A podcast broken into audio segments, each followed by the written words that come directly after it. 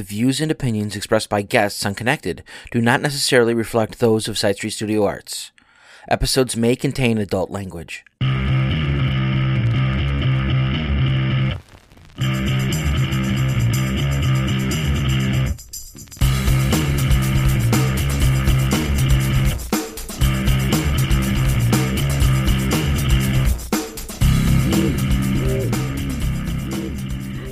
My name is Alex Sharp with Side Street Studio Arts, and welcome back to another episode of Connected. I'm here with dancer and choreographer Rachel Benzing, and we're here to talk about her uh, dance career as well as her upcoming show that is part of our mini fringe mini fringe series at Side Street um, that's taking place on January 27th. Her show, Love Me or Leave Me. Um, so, welcome, Rachel. Hi. All right, to start off, Rachel, um, if you just want to introduce yourself and talk a little bit about your dance background. Sure. Um, my name is Rachel Benzing. Um, I am a South Elgin, Elgin native. I grew up here dancing at a couple local studios. Um, I went on to get my Bachelor's of Fine Arts in Dance in Los Angeles at a college called Loyola Marymount University. Um, and then I went on from there to get a Master's of Fine Arts in Dance and Performance Art in London at a uh, university called Trinity Laban. Um, while I was at both of those universities, I got a lot of um, experience getting to dance for professional choreographers um, in various genres, a lot of choreography experience. When I was in London, I really got immersed into um, more of the performance art side of the art world, which was really awesome and got a new perspective over there being in a different country. Um, and since then, um, I came back to the Chicago area. Um, I've been, uh, I've danced professionally with um, both M.A.D.D. Rhythms, which is a tap company in Chicago, and Tapman Productions, which is another tap company in Chicago. Um, and I've been teaching and choreographing for some local studios in the Chicagoland area and just trying to do my thing as a dancer. awesome. Yeah, you have a pretty extensive like background and, and worked with a lot of different people. Um, that kind of leads into one of my first questions. Um, I grew up uh, with a lot of friends that were interested in arts, and I knew a lot of friends that are dancers. Um, incredibly talented. You know, they play, they started dancing when they were four, up until they were eighteen. They did stuff in college, but a lot of them you know went into different fields and and in college you know went into different the workforce you know not even though they might be involved in dance in some small capacity you know they went on to do different things. So what was it like to uh do pursue dance professionally and and go you know get a degree in it and then follow it up and getting a master's in it? Sure. Um i think for me um one, I was very blessed and lucky to have a super supportive family. Um, my parents were always very much um, supporting me in my dancing, driving me to classes, um, paying for things when I was growing up. And when it came time for college and um, and high school and thinking about that, I mean, I was one of the few kids that I knew that um, when people would ask, "Oh, what are you thinking about studying?" Um, that uh, I could just easily say, "Oh, I'm gonna I'm gonna dance," you know. And I had a lot of friends that it took them their first one or two years of college to figure out what they wanted to do, and so I was really lucky that I had the support of my family that um, allowed me to pursue, you know, my dream in a different state, really far away in in Los Angeles. Um, and I think I was just really lucky to just know that dance is my passion and my love. And so I never had a doubt in my mind about that I wanted a career in it, whether it was performing professionally, choreographing professionally, teaching. I just knew that that was my life. Um, and yeah, and it's definitely been a big part of my identity as well, which I think is something that's kind of hard with with the arts is that your career is also your identity. Um, there's a little bit of that actually is part of my research question, I guess, for my show that I'm performing next weekend is mm-hmm. that the role of art in identity as well. Yeah. Um, going on from, you know, your college years and stuff, another thing I was interested in, I was, you know, looking at your website and watching your performance reels and just amazed on like tap uh, you know, contemporary, like this uh, dance troupe and, you know, in LA and Chicago and London. So it took you to a lot of different places with a lot of different people. So what does that kind of life look as a professional dancer? Sure. Um, I definitely think it's something that is not common uh, to be somebody that does and pursues and is so proficient in various styles. Mm-hmm. Um, a lot of times, as you get older in dance, you start to kind of find your style or your your thing that you really excel at, and then you, you know, you join a ballet company or you join um, a hip hop group or um, you find, you know, you're on Broadway doing musical theater. Um, so that's definitely been something that has been um, opened a lot of diverse doors for me as a dancer, um, and sometimes is is challenging um, because you feel torn maybe between well, I have this opportunity to work with this tap group this month, but at the same time, I'm also wanting to audition for this Broadway show, or there's some different, you know, where they kind of butt heads in some ways that it can be a little difficult feeling like you have to pick between one or the other and feeling a little torn in that aspect. But I definitely feel that um, the diversity um, of my training and of my career so far, and having had my foot in so many different doors, um, has just made me an overall more well-rounded and stronger performer and just artistically has opened my mind as a creator. Um, when i'm choreographing when i'm thinking about um, how a, a, performance can convey a story or a message there's so many different ideas i think that come to my mind because of these different aspects. Um, in my show for the fringe i will be singing tap dancing, doing some contemporary work. Um, so it kind of, I think, within my own work is nice because I'm able to resonate all of those different diverse aspects of of what I love about dance and performance together to create something very unique and and broad. Yeah. Yeah, that's awesome. It's it is cool to see that like come together, you know, come together in your show that it's all kind of parts of you. Um do you tend to favor a particular style of dance or do you keep yourself open to all the styles that you know you know and love? Yeah i definitely think um well you know as a dancer you always get asked oh what's your favorite style? Yeah. um, but i think um definitely for me tap has always been my number one passion. Um something that i really love about tap is that um you're not just dancing, you are also creating music. You're able to speak through um, the rhythms and the sounds that you're creating. Um, and you're really playing an instrument at the same time that you are dancing through your body.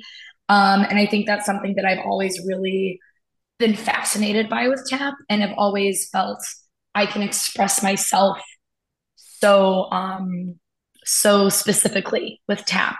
Mm-hmm. And so tap definitely has always been kind of my my sweet spot we could say. Yeah. Um another like curious thing like as a professional dancer so i know you teach as well and then like i said when i saw your performance reels you, you were doing things with different dance troupes and stuff. So is it kind of something that you always dip your toes into new dance troupes do you stay with a group for long? Do you kind of come and go? Like what is that in the dance world? How is how does that kind of work yeah. Um, so I think there's there's kind of I guess you could say two two routes that you can really take in mm-hmm. terms of that is um, you could be a dancer that um, is hired by a professional company. Um, so, for instance, in Chicago, you have Visceral, um, uh, Giordano Dance, Hubbard Street. There's a lot of professional dance companies. Um, like I said earlier, M.A.D.D. Rhythms um, in the tap world. And um, so, usually, if you work for one company, um, that's pretty much like your core foundation. Um, and maybe you, you know, teach at studios from there, but you really perform and train with that company.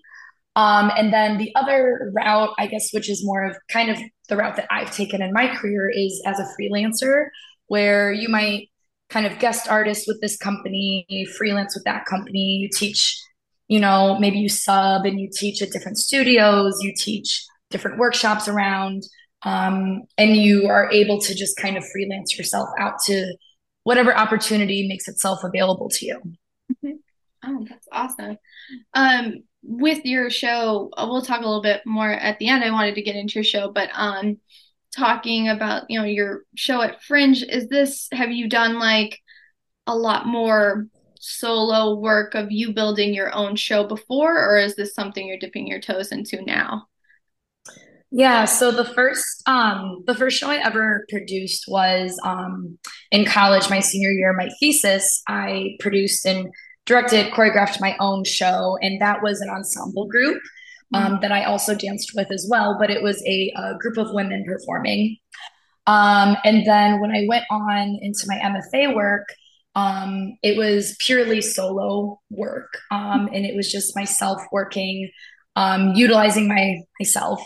Um, and so since then, um, I have worked as an ensemble um, as a dancer for others, but I've not really created my own work on myself since my my graduate studies. So this is kind of this fringe show is the first time that I've really dove back into myself as an artist and building upon my own my own creativity and my own self and that aspect and and working with my materials versus a, a group. Yeah. Do you find it a lot trickier to do a solo show or, or produce a show where you're working with a lot of different dancers? Yeah, I think they both have their their complications. Um, obviously, working with people is always has you know difficulties. Um, you know, even if you're working with your best friend, right? There's going to be mm-hmm. things that you might disagree on or have different visions about. I think what is complicated about working as a solo artist mm-hmm. um, is feeling the um, the limitations of maybe not having as many options available. It's just you. Mm-hmm. Um, so if you maybe have a grand idea about, oh, and um, then this prop appears on the stage, or then this lighting happens, and this, but then you're like, oh, wait, but how is that prop going to get on stage because it's just me? So then I have to go do it, right? But then in um, in kind of a you know a silver lining way, then it creates new opportunities that you might not have thought of because it is just you and you have to get a little more creative and, and think about how you're going to make the the message that you want to send um, come across when you only have the one person um, so i think that's kind of like the trick with it but also a really fun part of it too is it um, through limiting what is available to you it creates opportunities for more creativity yeah.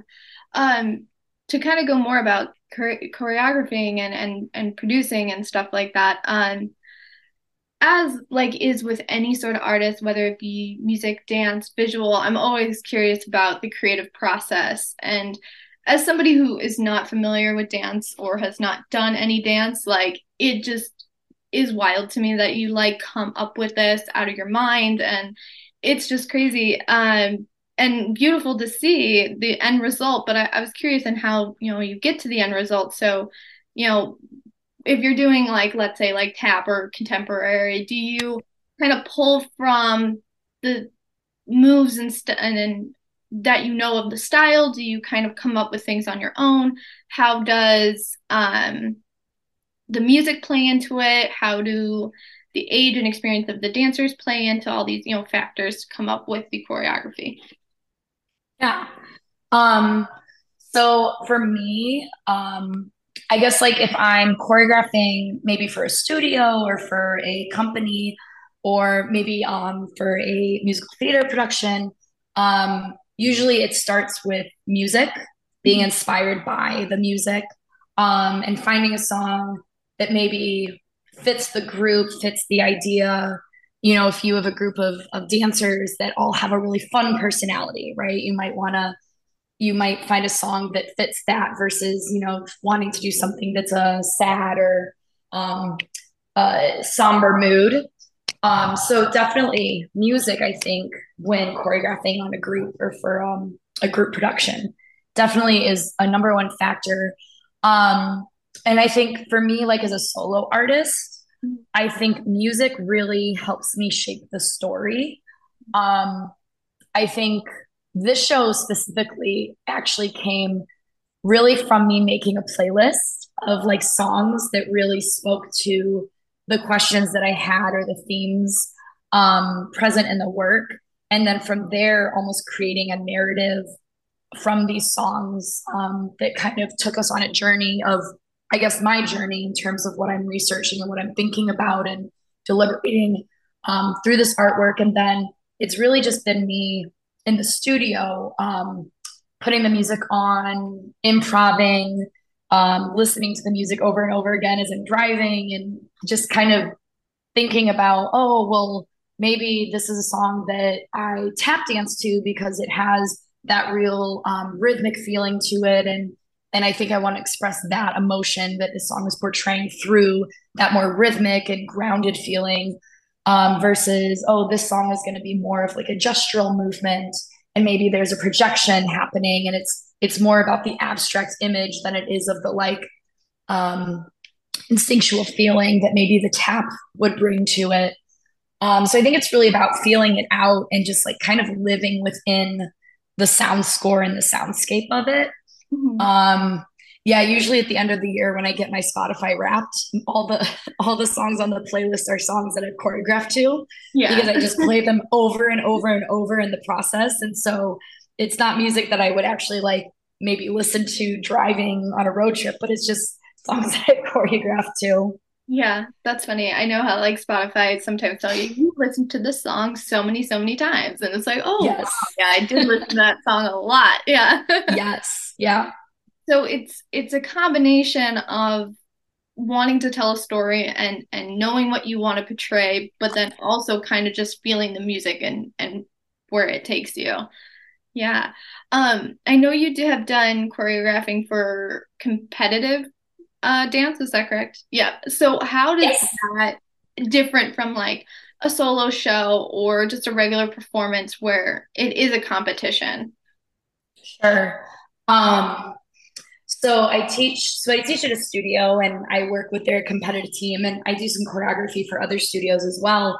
Um, and the thing about when dance is done competitively, it's very much, a, there's a lot of emphasis on the technique and the synchronicity and making sure that the group is a cohesive whole. Mm-hmm. Um, so when you're making up choreography with those things in mind, um, you might, um, I guess you might choreograph more um, posturally and thinking about photographs instead of um, thinking in more like emotional. Um, oh, I'm trying to think of a good word to describe it. I guess it's more you want to make sure that the dancers are able to execute the choreography um, so that they can be productive and do well at their competitions, right? um, and it's more about the the product that you mm-hmm. get at the end of the day. I think when when you're working with like a professional company or you're working on your kind of own project and you're in you're in this artistic pursuit in this artistic space it's more about the journey and it's more about the process than the end product. The end product is is a byproduct of the experience and of the process versus when you're choreographing for competitive dance um, there's not the process isn't the most important part. The process just gets you to that end product. So it's a different emphasis. Mm-hmm. um, for example with this work that i'm doing for the fringe my current end product that i'll be presenting next weekend is a lot different than what about two months ago i thought it was going to be because as i've been in the studio working through things and different ideas and questions have come up, I've been able to mold and evolve the work. Um, and especially as a solo artist, you can really do that because it's just you and you don't have to make sure that other people know what the steps are they know the choreography. I can just change it in my head and then go in the studio and do it that way. Um, so there's a little bit more freedom, I think, in the process when you're doing a more artistic um, project than when you're choreographing for a competitive dance. Mm-hmm.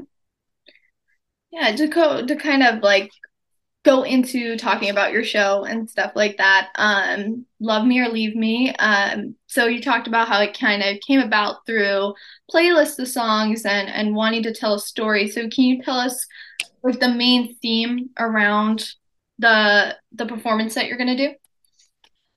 Yeah, so um, Love Me or Leave Me, uh, the title comes from the song Love Me or Leave Me, um, performed by Nina Simone. Um, and I've been listening to that song um, a lot because I just love Nina Simone and she's gorgeous and amazing. Mm-hmm. Um, and the song is great. Um, but also because it's kind of this like power anthem. Um, and that she's singing, you know, love me or leave me uh, you know, if if you if you don't love me, then just leave me and let me be. You know, like I know who I am. I know that I love you, but if you don't want to be with me, then go your own way. I'm going to do my own thing. It's this very um it's this very like confident like I know who I am anthem. Mm-hmm. And something that the past few years, you know, I think COVID obviously for everybody was a big trigger point, right? And so for me, coming out of COVID, um, kind of my identity um, within my career. And, you know, earlier I said, you know, when you're an artist, there's not so much a black and white, you know, you have your career and then you have your personal life. They really are intertwined. And I think for me, when I came out of COVID, some of that was shaken up a little bit because of in the art world, it was a lot harder to keep doing the things we were doing because so much of what we do is in person. Mm-hmm. Um, and so it really became started to I started to have these questions about, okay, well, who am I if I'm not performing? Who am I if I'm not in a rehearsal all the time? And where is my identity stem from? And how are these things that I um, I do in my day to day life that are also my career, but they are also the thing that I love? How does that make me who I am? And and where am I when that space doesn't exist? And so um, the show kind of takes the shape of it begins with um, the song um, All of Me, which is sung by Ella Fitzgerald. So it starts with like a jazz queen, like power woman singing, and then it ends the same. Um, but All of Me is this very like pleading song saying, like, please take all of me. Like, I love you so much. And it's you're giving yourself away to those, to that external force or person versus the end, love me or leave me is saying, regardless of whether you love me, I love myself and I know who I am. So take it or leave it. So that's kind of the, I guess the source question is, you know, how do we how do we find our our own identity or how do we know who we are without those external factors? Um, and so it begins with that kind of question of like, I need you in order to know who I am. I need your permission. I need your um, support. I need your acceptance to then throughout the show, you know, coming into to these questions and dealing with them and then at the end finding that no, I can just be myself and be confident and I don't need you to have that and to have that self-confidence. Mm-hmm. I I love that because I I think just any artist can kind of relate to that. Like you said, it's so much of profession and personal life just intertwined together um, or even just regular people. Just, I mean, we work all the time. Like we have this kind of, especially here in America, just this constant drive to go. It's like, who are we outside of profession and and our, you know, our community? Like, who are we as ourselves? So that's awesome. Right. You're kind of it starts in one way and kind of ends in the other, you know, another direction in the show. Um, so you talked about like the song choices kind of portraying those that different shifts um musically i mean obviously i want everyone to go to your show and see for themselves. So you don't have to you know go into too much detail but just um as as like a dancer and a, and a singer like how do you portray that through movement? Yeah. Um so the I guess in like the technical terms, um, mm-hmm. kind of the the idea that I'm working with is um, the first song. So the first song and the last song are both tap dance numbers. Um, and the idea is that the first song is very um, uh, swinging, syncopated. It's very kind of like old school uh, tap dancing that's very, you know, light and, sh- and kind of cheesy, you know, smiley and showy. Um, and it's kind of the idea of, you know, like I'm doing this for you, for the external um, satisfaction that you get from seeing this, you know, clean number and these showy smiles and the pizzazz and all of that. Um, and then the end number, um, so it's the same style of music, right? It's this, you know, jazz number. It's this powerhouse woman singer. Um, but the the dancing is more um, internalized. And it's more um, it's less about the putting on the smile and it's less about hitting the clean lines and the pizzazz. And it's more about what i'm feeling in the moment and listening to the music and and just um, there's a lot more improv in the last number as well. The first one is heavily choreographed. The last one is more um, in the moment dancing and feeling it out.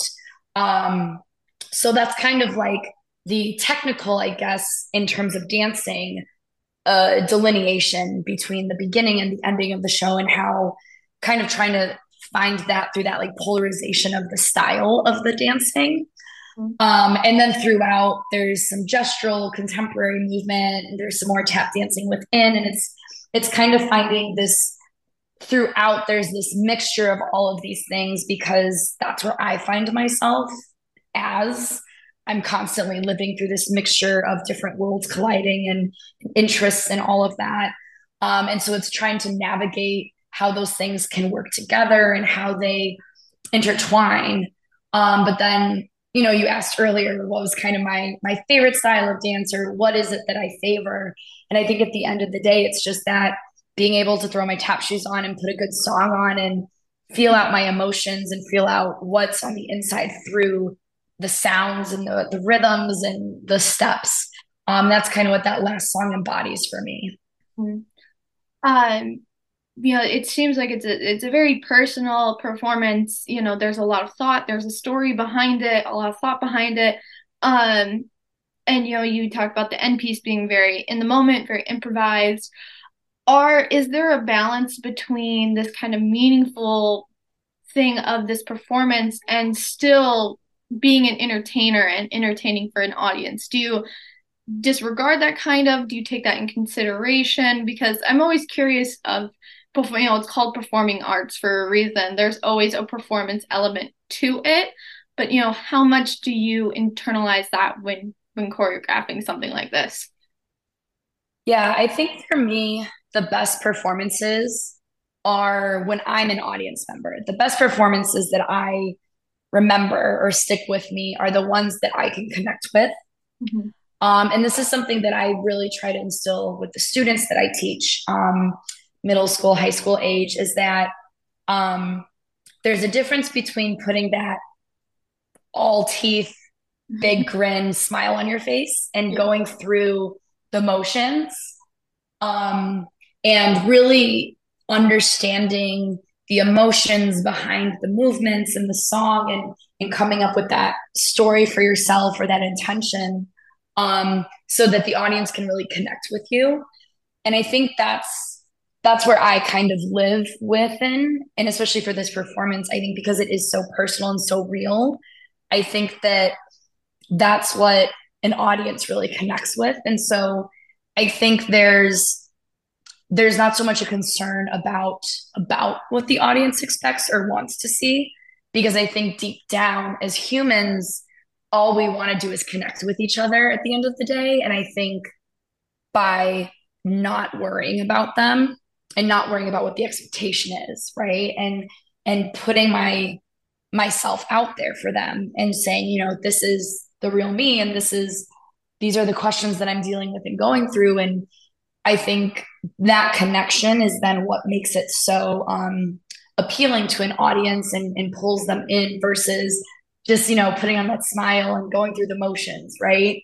Mm-hmm. Um, and so I think that's where there's a little bit of like you have to not care about what the audience thinks, mm-hmm. um, so that you can connect with the audience. Because I think if you try to predict what the audience wants, that's when you fail them Mm-hmm. You know, I think a lot of times too, um, you know, people say the audience is dumb. They don't know what you're doing on stage, right? Like they don't know what's happening. Mm-hmm. But I I think the audience they're they're smart. They're they're human and human you can feel emotion, right? We know when something is real and we know when something is is not real.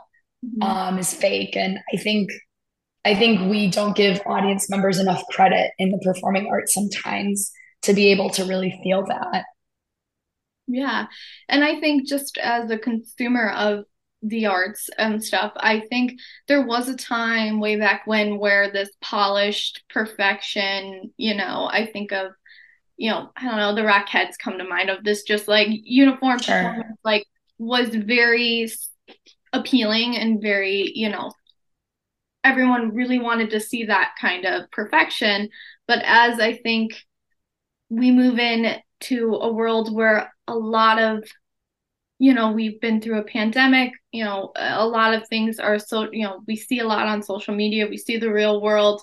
It's much easier to connect with something real than this kind of perfect performative you know things. And um, right. I think people are more interested in in connecting to the real um, when it comes to performing arts than you know the perfect. So um, and I think it, even just what you described of your show, without even seeing it, I think it kind of hits the mark of of what people want to see. Yeah. I hope so. yeah, it makes me think of um the like the evolution of like the family sitcom. Yeah, and how you know it started with the the Leave It to Beaver and all of that. You know, the perfect family, and and then as the years went on, you know, the family sitcom started to you know, show the parents in the same bed as each other, or you heard the toilet flush, or, you know, it started to show those more complicated human side of life. And and I think the more that we we show that in the performance world, the more the audience is receptive to it and, and is like, yeah, actually that is I want to see myself reflected in in that. Yeah. I always think back to that. Yeah, yeah, that's awesome. Well, that is all the questions I have for you today, Rachel. Um, Rachel is performing at the Elgin Public House on January 27th. If you want to go see her show, Love Me or Leave Me, it sounds like it's going to be great as part of our um, little mini fringe series that we're doing at Side Street Studios. Um, anything else that you're up to, Rachel, that you want the people to kind of know or check out or anything? no this is my this is my uh big agenda right now yeah. is this show and then hopefully continuing it on and yeah keep working on it and hopefully get to show it at the summer at the Fringe too yeah so. yes we're excited to see it um so thank you again rachel for coming on and talking to me um this has been alex sharp with side street studio arts and thank you for listening to another episode of connected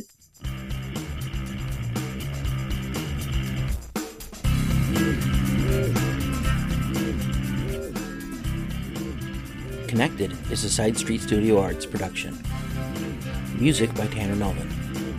Produced by Nick Mataragas. To find out more about Connected and all the great things Side Street Studio Arts offers, please visit sidestreetstudioarts.org.